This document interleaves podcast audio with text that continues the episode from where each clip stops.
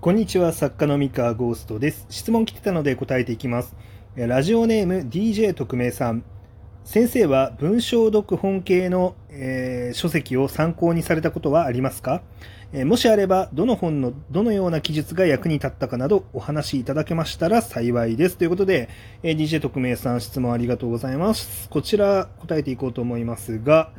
えー、読んだことはあるんですが、どの本のどのような記述っていうのはないですね。ないです。はい。で、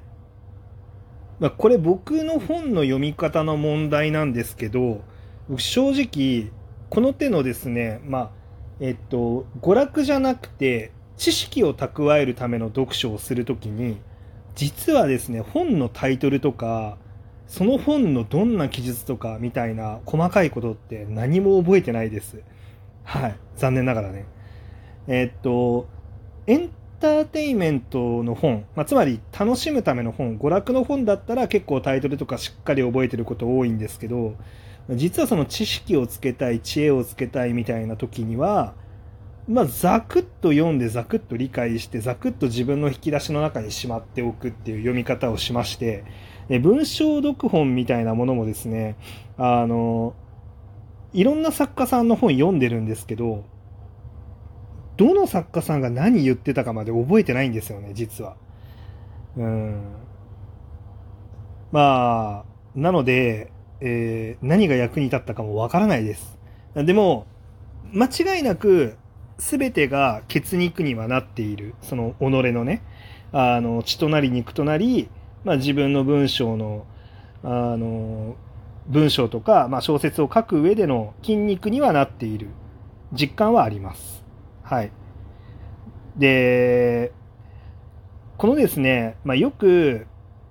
まあ、ハリウッド脚本術だったりとか、まあ、この手の作家さんが出している文章読本みたいなもののなんかね、何がおすすめですかとか、あのどの部分が役に立ってるかみたいなのをね、あの結構知りたがる方っていうのは多いんですけれども、僕が思うにこういうのってその、その一箇所を捉えればいいみたいなものではないと思うんですね。あのその一箇所だけ自分のものにすれば OK みたいな、なんかそういう分かりやすいノウハウではないと思うんですよ。で、あ、もちろんその分かりやすいノウハウみたいなものもあるん、あると思うんですが、そうだな、うーん、あの、たくさん読んでおくことがまず大事で、だからその、この手の知識とか知恵を身につけようっていう読書の仕方として、まあ、僕が個人的に大事にしてることなんですが、まず最初のうちはもう本当にじっくり隅から隅まで読むんですよ。あの最初から楽をしようみたいな、効率的なその読書をしよう、効率的に知恵をつけようなんて思わない方がよくて、もう隅から隅まで読むんですね。で、一冊隅から隅まで読むと、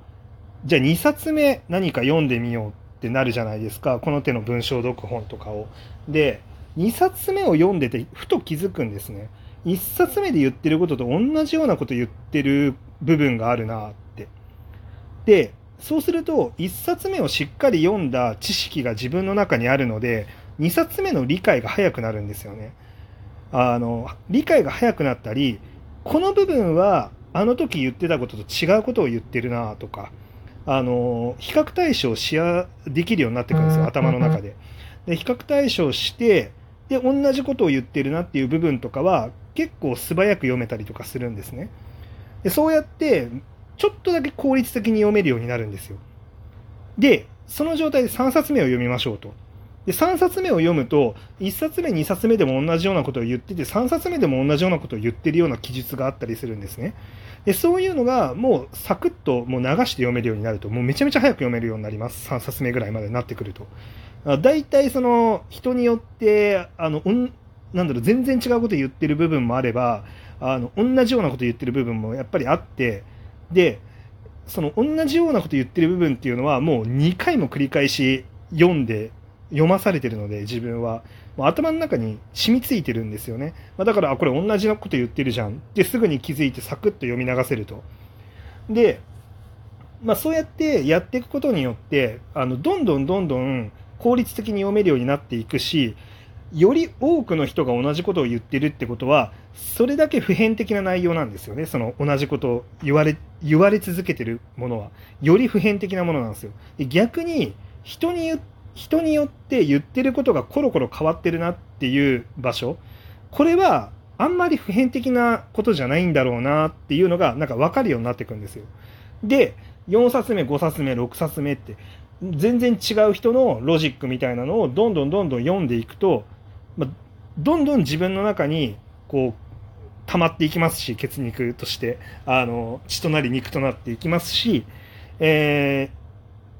この人の持論でしかないこととより普遍的なことっていうのがもう本当に明確に線引きができるようになっていくんですね。たくさん読んでいくと。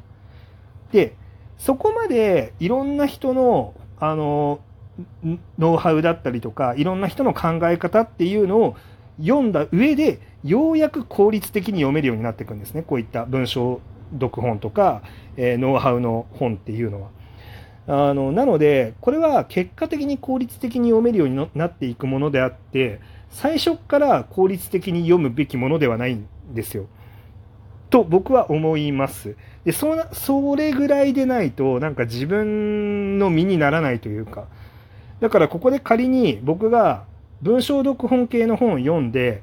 こういう記述が参考になりますよって言ってだとしても、なんで僕がそこが参考になるって言ってるのかっていうのをおそらく正確に把握することは ディージェー 特命さんにできないんですね。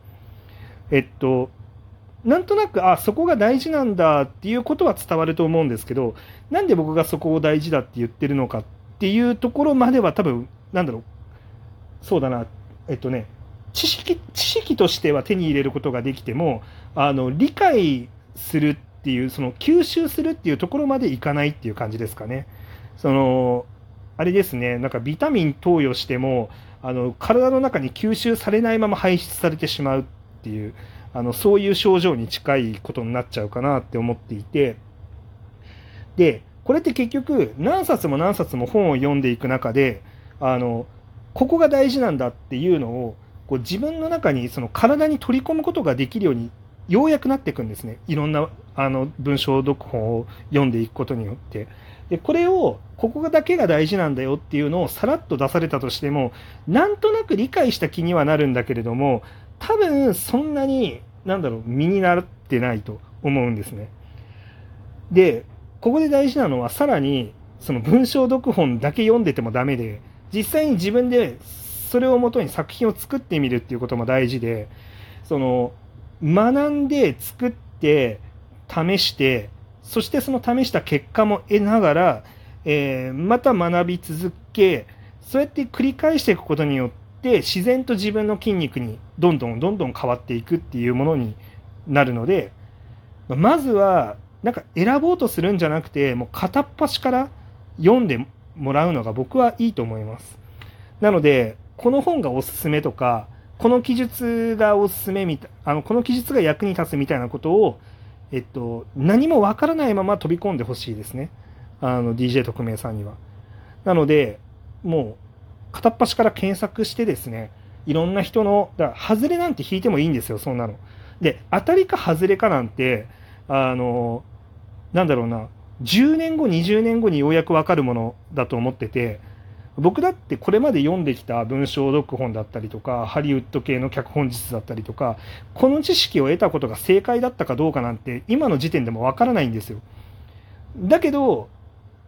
事実として過去の自分は読んできてるっていう事実はある。ただそれが正解だったのかどうなのかまではわからないですね。なのでそこのなんだろうな正解かどうかはわからないけど、その当たり外れとかいう考えずにまずは読んでみるっていう読んで自分の筋肉としてしっかりと取り入れる、うん、っていうのはやっていいんじゃないかなって思いますけどね。でそれを楽しくできないんだったら、多分その小説を書くために学ぶっていうことに楽しさを見出せないんだったら、正直その小説家として長く続けていくってかなり厳しいと思うんですね。そういったことに好奇心を持てるとか楽しめるっていうところがあるからこそ、まあ、やっぱりなんだろうな、あの続けていけるっていうのはあると思うんで、そので結局そのなんだろうな、作家ってなったらおしまい、そこでゴールっていうわけじゃなくて、あの物作り続けなきゃいけないし、あの人に面白い、買う価値がある、読む価値があるって思ってもらい続けなければやっていけない仕事なんですね。でなので常にそのデビューしてからも学び続けなければいけないし、あの一定の成果を収めた後も学び続けなきゃいけないんですよね。でそこであの自分はもう一定の成果を得たからここがゴールなんだと、もうこれ以上何も勉強することはありませんっていうスタンスになってしまったら、おそらくそこで成長は止まって、あの多分終わりなんですよね、作家として。でなのであの本当にこう学び続けるっていうのは、デビューする前もデビューした後もずっと必要になるので、まあ選ばずにあの片っ端からあの学ぶために本読みまくる、その文章と読本読みまくるっていう方が僕はおすすめかなって思います。はい、あのなのであの効率的なやり方っていうのをご紹介できずに申し訳ないんですが、結果的に全部の全部目についた文章読本を片っ端から読むっていうのが結果的に効率いいと思います。あの探してる時間がもったいない。あのどの本が正解かなって探してる時間がもったいなくて、もうあの目に入ったものからもうサクッと読んじゃう方が絶対効率的です、最終的には。はい、で